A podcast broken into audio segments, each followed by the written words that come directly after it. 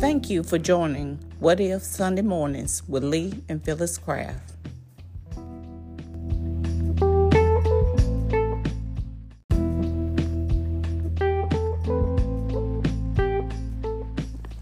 Good morning, and welcome to What If Sunday Morning with Phyllis and Lee.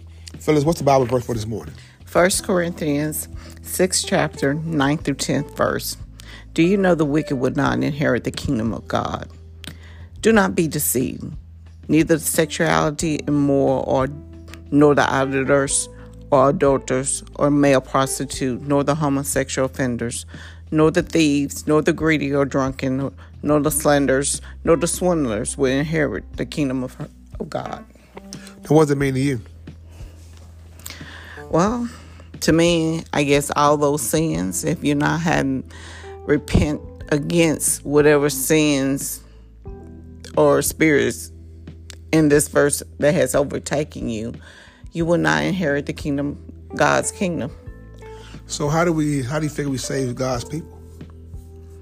Well, first it starts with the individual, because when we stand before God, we're not going as a collective group. Therefore, the only thing I believe in is you repenting against your sin. It starts with that individual. First, when they accept God as their Lord and Savior, and they repent against any sins or spiritual sinful nature that has overcame them. You know, um... I know homosexuality with the L G B T Q right now is, is so it's so big now. When we speak out against them, they try to destroy things that you have, and that's, we know that's not that's not God-like. So, what do you say about that, Phyllis? If, if you don't believe in certain things, right? How do you uh, still deal with it without trying without, without them trying to take everything from you? Well, I don't believe in it because that's not why. I, that's not. my faith or my faith base.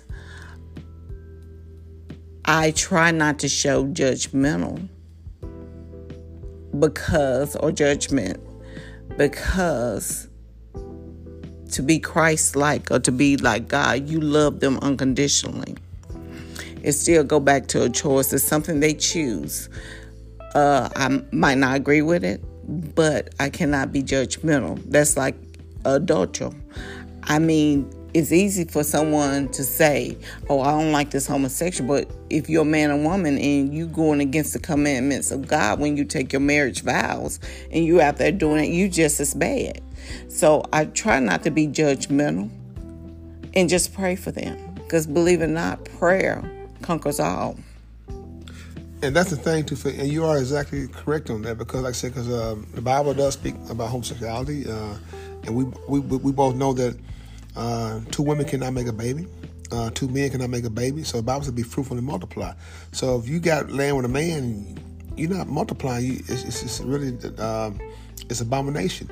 And about the adulterer, and you're exactly right. See, they, see, they come in adultery. They want to look at your sin, but they don't want to look at their own sin. And that's the problem with the world. And we want to let certain things go, with the drunkenness, all those things. You know, uh, will keep you from getting into the kingdom of heaven.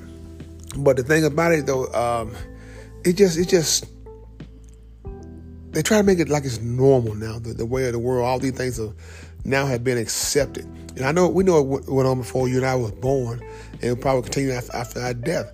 But how can we save the people? Do we save it by letting them see the goodness in us? Because like I said, we we we we we, see, we all have faults, you know. And people want to say, well, we all the same. We all the same. So no, we're not the same, because we're the same. You will need a heaven, and you will need a hell. So you know, because people trying when they, when they, when they're doing so much wrong and stuff, they try they try to catch it back on, onto you.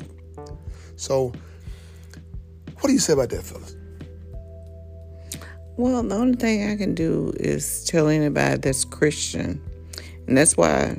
You have some Christian give other Christian a bad rap, because I do believe us as Christians can be very judgmental. But if you supposed to walk with God, talk with God, and be like God, you're supposed to love them unconditionally. And with seeing your actions and that the love you have for them should overcome anything that they're going through. But again, It goes back down to a choice. And that's what I love about the God we serve. He lets you know the door is open. And these are his rules. It's up to you whether or not you accept him as your Lord and Savior. And accept his, command, his commandments.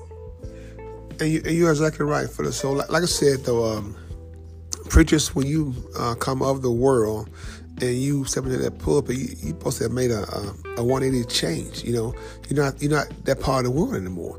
And a lot of them don't want to don't want to grow. They want to leave behind. They won't use the excuse, I'm still a man. I'm, I'm still a woman. Yeah, you're still a man, you're still a woman, but, but you put aside those things to better everybody else. So, Phyllis, give the people a nugget to take for, take to, for them the rest of the week. If you say you know God, you love God, and you want to be like God, show compassion. Show unconditional love. Regardless if they're doing something wrong, you pray for your brothers and sisters. Because prayer overcomes and conquers all things. That's it? That's it. Okay, you heard that learned word from uh, Phyllis. Uh, this is Lee Craft. This is my podcast, What If? If you have any comments or concerns, please email me at leecraftwhatif at gmail dot com. One band, one sound. Together, we got an opportunity to turn the whole world around. But in order to have a real conversation, you got to have real people. Have a blessed day, and please find time and make time to tell God, thank you.